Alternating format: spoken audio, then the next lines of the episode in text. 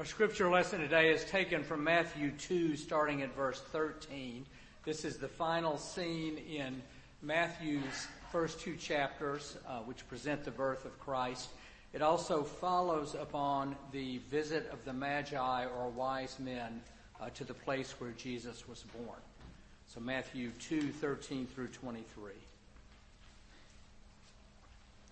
After the Magi had left, an angel of the Lord appeared to Joseph in a dream and said, Get up, take the child and his mother and flee to Egypt, and remain there until I tell you, for Herod is about to search for the child to destroy him. Then Joseph got up and took the child and his mother by night and went to Egypt and remained there until the death of Herod. This was to fulfill what had been spoken by the Lord through the prophet, out of Egypt I have called my son. When Herod saw that he had been tricked by the wise men, he was infuriated.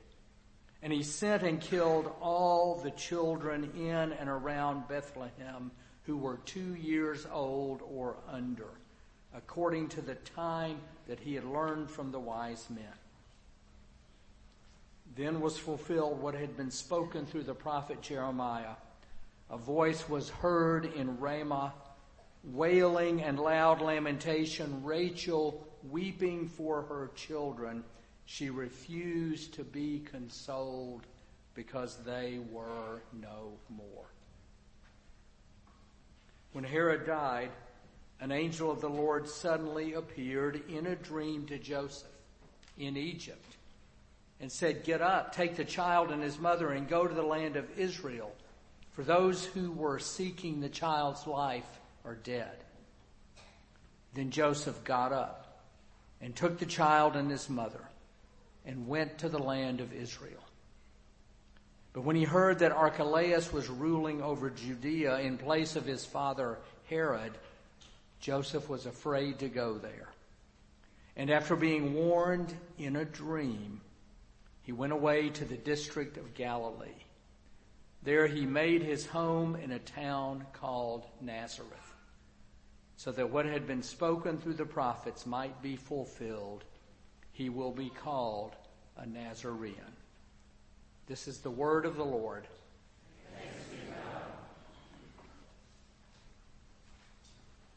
Guide us, O God, by your word and spirit, that in your light we may see light, that in your truth we may find freedom, and that in your will we may discover your peace. We make our prayer through Jesus Christ our Lord. Amen. Amen. Over the past several months, I have focused my outside reading on the four books that constitute the Years of Lyndon Johnson by Robert Caro. It's about 3,000 pages of reading. I'm about halfway through. In another year, I'll probably be done. Caro is now in his 80s and still promises to complete the fifth volume of the series on LBJ's time as president. One of the stunning portraits that Caro paints is that of Coke Robert Stevenson, who served as governor of Texas from 1941 to 1949, and whom Johnson barely defeated in a race for the United States Senate in an election whose results were highly questionable. Caro's opening portrayal of Stevenson is picturesque, both in what he says and in the way he says it. In all the vast and empty hill country, Caro writes, there was no more deserted area than the 70 miles of rolling hills and towering limestone cliffs between the towns of Brady and Junction. Only a few widely scattered ranch houses dotted that area. For long stretches, for long stretches after night fell, not a single light marked a human presence. Beginning in the year 1904, however, there was one light. It was the light of a campfire. Each night it was in a different location, for it marked the camp of a wagon traveling each week back and forth between Brady and Junction. Lying in the little circle of flickering light cast by the fire was a single person, a slender teenage boy. He would be lying beside the fire on his stomach, reading a book. The boy was the son of impoverished parents. He was determined to be something more. And his determination had led him to haul freight between Junction and Brady. Older men, deterred by the loneliness of five nights alone each week in the trackless hills and by the seven dangerous, often impassable streams that would have to be forded on each trip, had refused even to try to do that. But the boy had tried and succeeded. The little freight line was beginning to pay. Yet he was determined to be something more. He wanted a profession and had written away to a correspondence school for textbooks on bookkeeping. So at night, he would be studying these textbooks in the little circle of light from his campfire. The boy was Coke Robert Stevenson. Caro concludes Stevenson's whole life was the raw material out of which the legend of the West is made. Now, I lived in Texas long enough and far enough west to have acquired some idea of what this scene involves. The dark, quiet, lonely, yet dangerous place that the hill country is. And the sheer courage and ambition it took to haul freight across the land by day and to study bookkeeping by fire at night. Caro's portrait depicts raw human heroism of a young boy in the earliest stages of seeking his dreams. Whenever I encounter Joseph in the Gospel of Matthew, I cannot help but be drawn to the tremendous human effort he displayed in the first years of the life of his adopted son, Jesus Christ. Listen to the sparse way that Matthew describes all Joseph did. After the Magi had left, an angel of the Lord appeared to Joseph in a dream and said, Get up, take the child and his mother, and flee to Egypt, and remain there until I tell you for Herod is about to search for the child to destroy him. Now Joseph knew who Herod was. The Roman ruler who, in light of the request of the Magi concerning where they might find the one born king of the Jews, had immediately ordered the death of all children two years old and under, so as to so as to be certain to eliminate Joseph's son as a potential threat to his kingdom and possessor of his crown. Herod was also the Roman ruler who had killed three of his own sons because he saw them as threats to his power. Joseph knew any person who could do that would not wince at the death of his own son. Thus Joseph's obedience to the angel's instruction was immediate. Joseph got up, took the child and his mother by night, and went to Egypt. Can you imagine the sheer physical hardship involved in carrying out this decision? Traveling by night in the desert, with a young mother who hours before has given birth, and with an infant who is exposed to the elements. Trackless hills, as Caro said, not a single light marking a human presence. If only Joseph had had one of the camels on which the wise men had brought him gifts.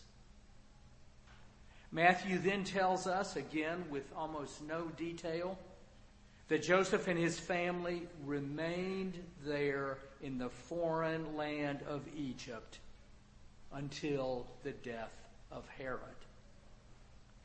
Now, most people who study the history of that period maintain that Christ was likely born in what we now label 6 BC or 6 BCE, and that Herod died two years later in 4 BCE.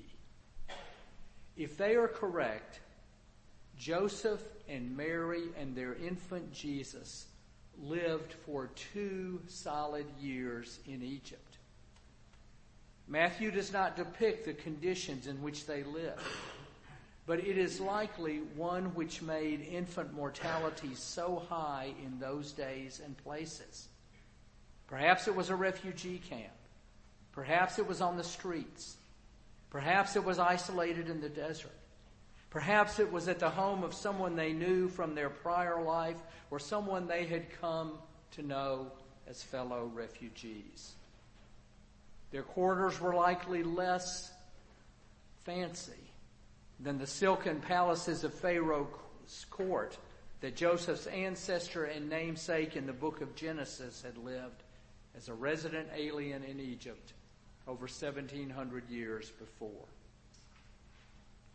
Then one day, word came suddenly that Herod had died. When Herod died, says Matthew, when Herod died. On May 2nd, 2011, the night that President Obama announced the death of Osama bin Laden, I was at Reagan Airport picking up my wife, Maggie, from a trip. I watched the announcement on monitors in the airport. And when she got off the plane, she told me that the pilot had made the same announcement when they were in midair. We retrieved her luggage, and then we made a decision to drive into D.C. to at least view the monuments from our car on this important evening. There were hundreds of people beginning to gather, mostly young, mostly students. They were in a contained but joyous celebration. We called each of our adult children on the phone. And as we were driving back home, we remarked that this was the first time that we fully appreciated how much the attacks of 9 11 had shaped the lives of our children. It felt odd somewhat to be celebrating the death of another human being, even one as evil as Osama bin Laden.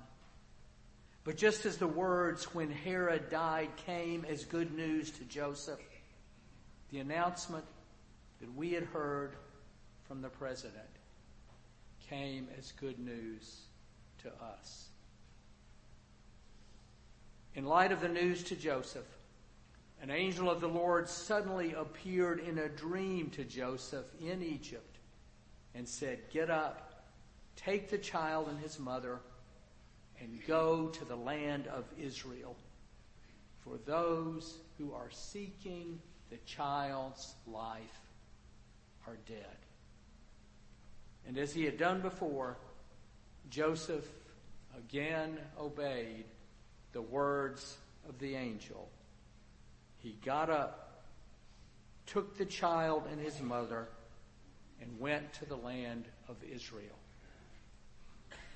In the two years since Joseph and his family had traveled to Egypt, not much had likely changed in Israel. The land was the same, the weather was the same, the technology of travel had not improved. Their child was older and squirmier, requiring more attention and monitoring, but nothing else had really changed. Along the way, Joseph had heard that Archelaus was ruling over Judea in the place of his father Herod. And Joseph was suddenly afraid to go back to Israel. Joseph's fear was an appropriate response to the political situation in the land to which he was returning. Archelaus and his two brothers had split the kingdom. Their father had left them. But Archelaus was the least liked of the three because of his dictatorial ways. His brutality was intolerable, and he would be overthrown after just two years on the throne.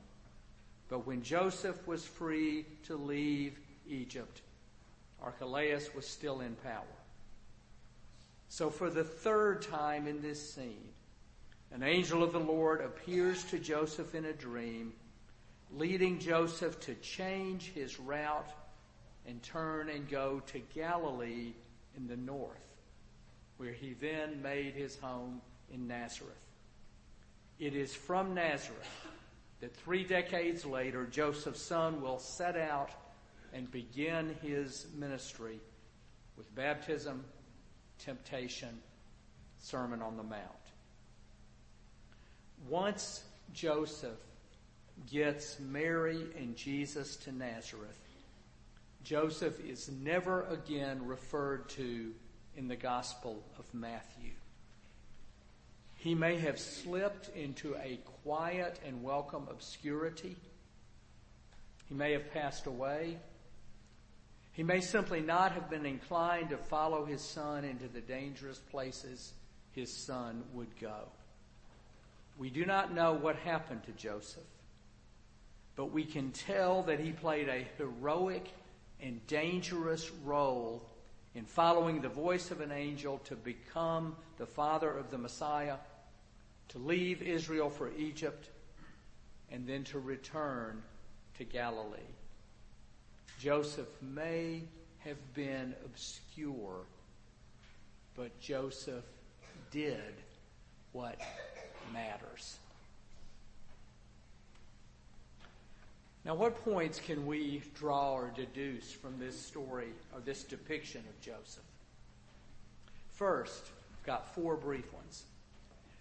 Even though Jesus was the Messiah, the Son of God, in Matthew's telling, at least two ordinary people were instrumental in Christ's work of redeeming the world. One was Mary and one was Joseph. To be sure, God would have, would have accomplished that redemption without them and would likely have chosen someone else to play the roles they played. But Mary and Joseph accepted the roles and played the parts. Once Joseph's role was complete, he quietly exits the stage. Well done, good and faithful servant. Second, though the voice of God was clear to Joseph, coming to him through the voice of an angel, appearing to him through dreams, it still takes courage for Joseph to follow the voice. Joseph chose the power of the dream over dreams of power. Joseph chose action over passivity. Joseph chose movement over stasis, setting out for a new land over remaining in the security of home. Joseph defied natural human gravity in favor of a riskier choice of following a dream and listening to the voice of an angel. Whenever the angel said, get up and go, Joseph got up and went. Third, in the long and complex history of the relationship between church and state, faith and politics, obedience to God and obedience to earthly powers, Joseph faces the decision to obey the civil authority or to obey God. Now, in Luke's gospel, Joseph obeys the order of the governor, the civil authority, to travel to Bethlehem and submit himself and his family to a census. In Matthew, Joseph chooses the opposite. He chooses to flee from the tyrannical power of Herod and to resist the ruler's demands for death. Thus, in one gospel, Joseph works with governing authorities. In another, he works against them. It is a choice that transcends Joseph's time. In every culture, in every decision, in nearly every moment, Christians and churches have to decide whether they support the particular actions of the state while still honoring civil authority as ordained by God, or whether they oppose state action through some appropriate means. The questions are perennial for people and institutions of faith. Joseph's facing them and answering them in a particular way keep the questions before us in our day and time. And fourth, Joseph's plight reveals the tremendous human courage that many people display in leaving their own land for another land and in risking their lives, their children's lives, their future.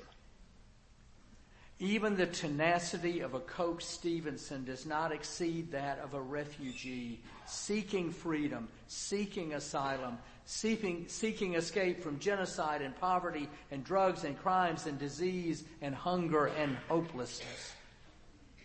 Joseph crossed the borders into Egypt to spare his son. He returned home to Israel for the sake of his son. He relocated within Israel for the sake of his son. These actions together constitute a contribution this first time father made to human history, indeed to human redemption. The late Presbyterian poet Ann Weems once wrote, Who put Joseph at the back of the stable? Who dressed him in brown and put a staff in his hand and told him to stand at the back of the creche, background for the magnificent light of the Madonna? God chosen, she says. This man Joseph, Joseph was faithful. In spite of the gossip in Nazareth, in spite of the danger from Herod, this man Joseph listened to angels. And it was he who named the child Emmanuel. Is this a man to be stuck for centuries at the back of the stable? As a gesture of gratitude, she concludes, let's put Joseph in the front of the stable where he can guard and greet and cast an occasional glance at this child who brought us life. I think I agree with Ann Weems. Let's put Joseph in front of the stable.